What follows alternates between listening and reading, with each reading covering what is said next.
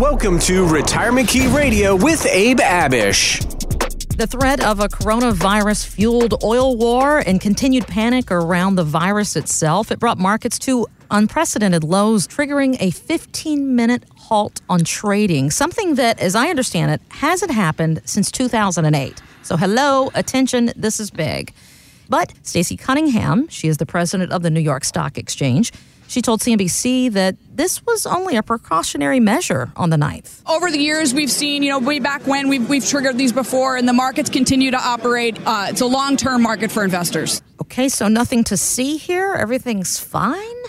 However, she sounds very high-strung in her talking right then. Sounds a little bit stressful there on the New York Stock Exchange. What is going on here? Circuit breaker, yeah. We haven't seen that for 12 years, and apparently, I don't know all the ins and outs about it, but apparently it's some type of mechanism that halts trading activity, I think, for 15 minutes at a time. So that people don't sell in a panic. Right. Kind of gives the market a break temporarily and then back to normal trading activity.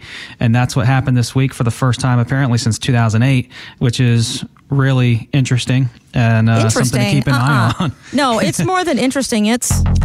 Yeah, this is where we're at. When you start having things like that happen, our hearts drop a little bit. Right. When you start seeing things like the Dow Jones is off to its worst day potentially in the last 32 years since the 1987 crash, when you start seeing headlines that say free fall. Yeah, you sent me a screenshot the other day. I think it was a CNN article just titled Free Fall. Right. And then you see the traders with their face in their hands, at the trading desk.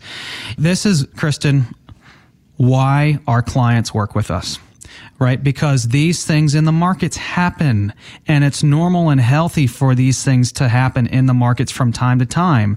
I mean, the markets have been straight up on an 11-year bull run. We all knew this was coming.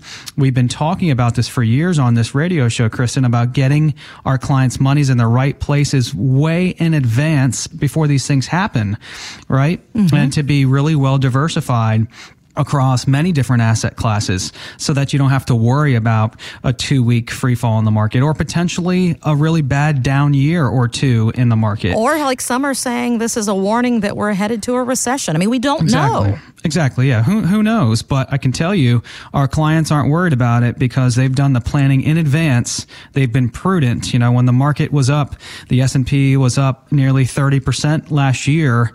Our smart clients were making moves and getting in front of what's actually going on right now in the markets. It was a perfect time to do that then. Well, that was something that they did proactively, Abe. What about those listening that are feeling like they're going down on the roller coaster and they are concerned and they weren't proactive? What should those folks be doing right now?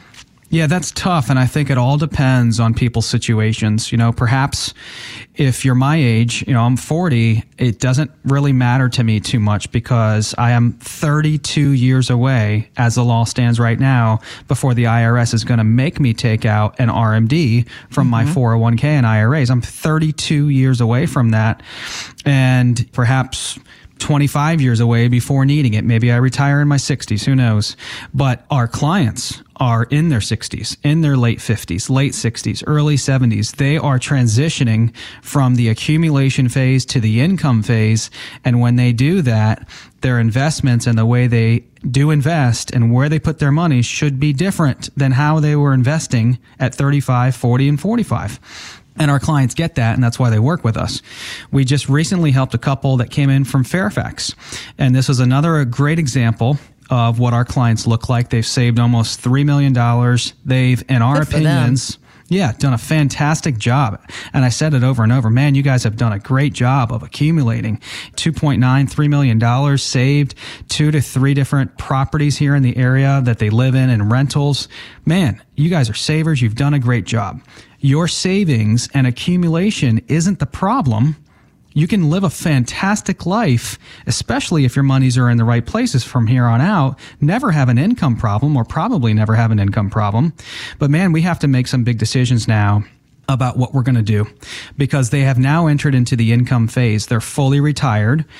64 and 63, they're drawing down on over $100,000 a year from their $3 million in investments, which are now, I think, 2.6 or 2.7. And in my opinions, they've won the game. Let's not blow it. Mm-hmm. Right. And we discussed about all the areas that could affect their great job of accumulating wealth, major market downturns, which we could potentially experience this year. Who knows? Inflation, higher taxes they were concerned about. And so we talked about the possibility of helping them with Roth conversions, long-term care. Well, they already had great long-term care insurance in force. So one of their biggest concerns was, you know, how are these market downturns going to affect us in the income phase?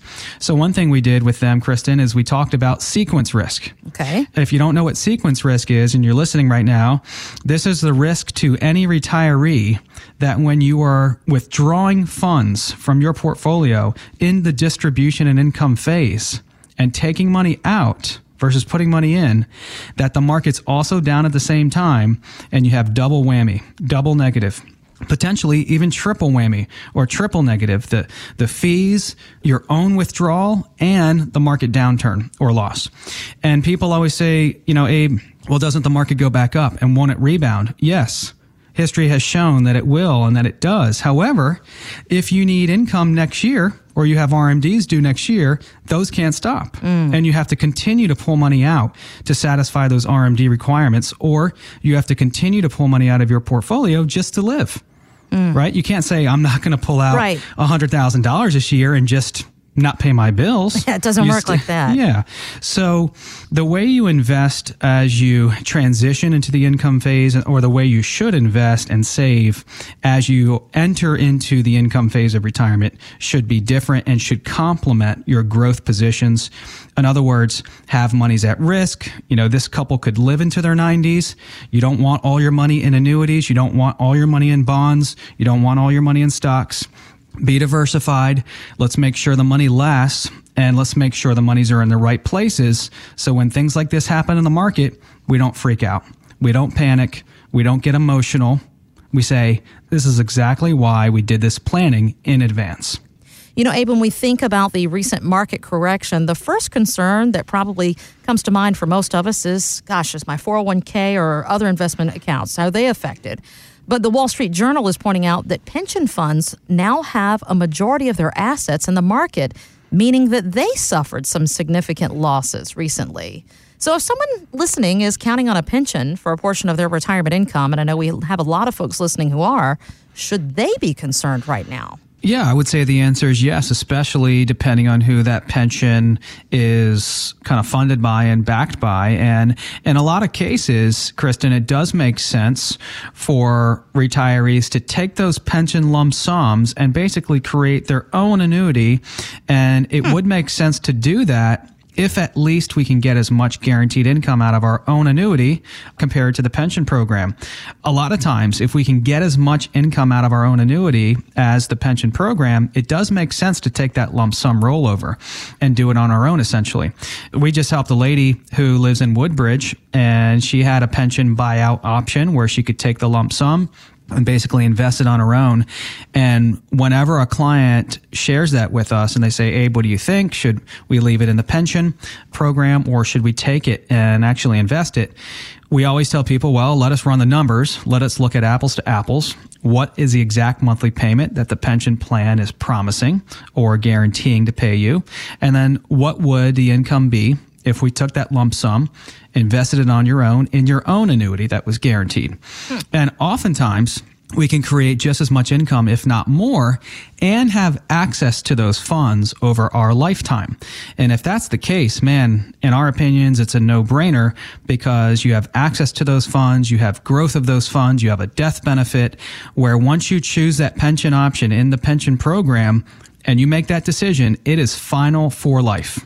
It can't be reversed.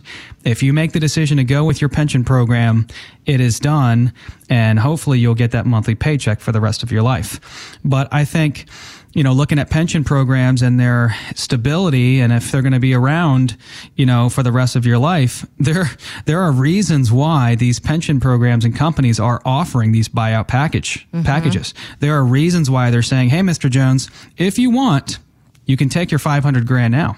You know, we're offering that to you now as an option. There are reasons why these options are coming up for clients to take. So you definitely want to run the numbers. And we did for this lady. She's 70. She lives in Woodbridge, and it made sense for her to take the lump sum and actually purchase an annuity on her own, which she has access to over her lifetime, can grow it, and can create the same amount of income that her pension plan would have created in her own annuity. Find out more at retirementkeyradio.com. Financial professionals are not licensed in all 50 states. To find out if Abraham Abish is licensed in your state, please call 571-577-9968. Abish Financial Services is not affiliated with nor endorsed by the Social Security Administration or any other government agency and does not provide legal or tax advice. Annuity guarantees rely solely on the financial strength and claims-paying ability of the issuing insurance company. By contacting us, you may be provided with information about insurance and annuity products offered through Abraham Abish, NBM number 7703575.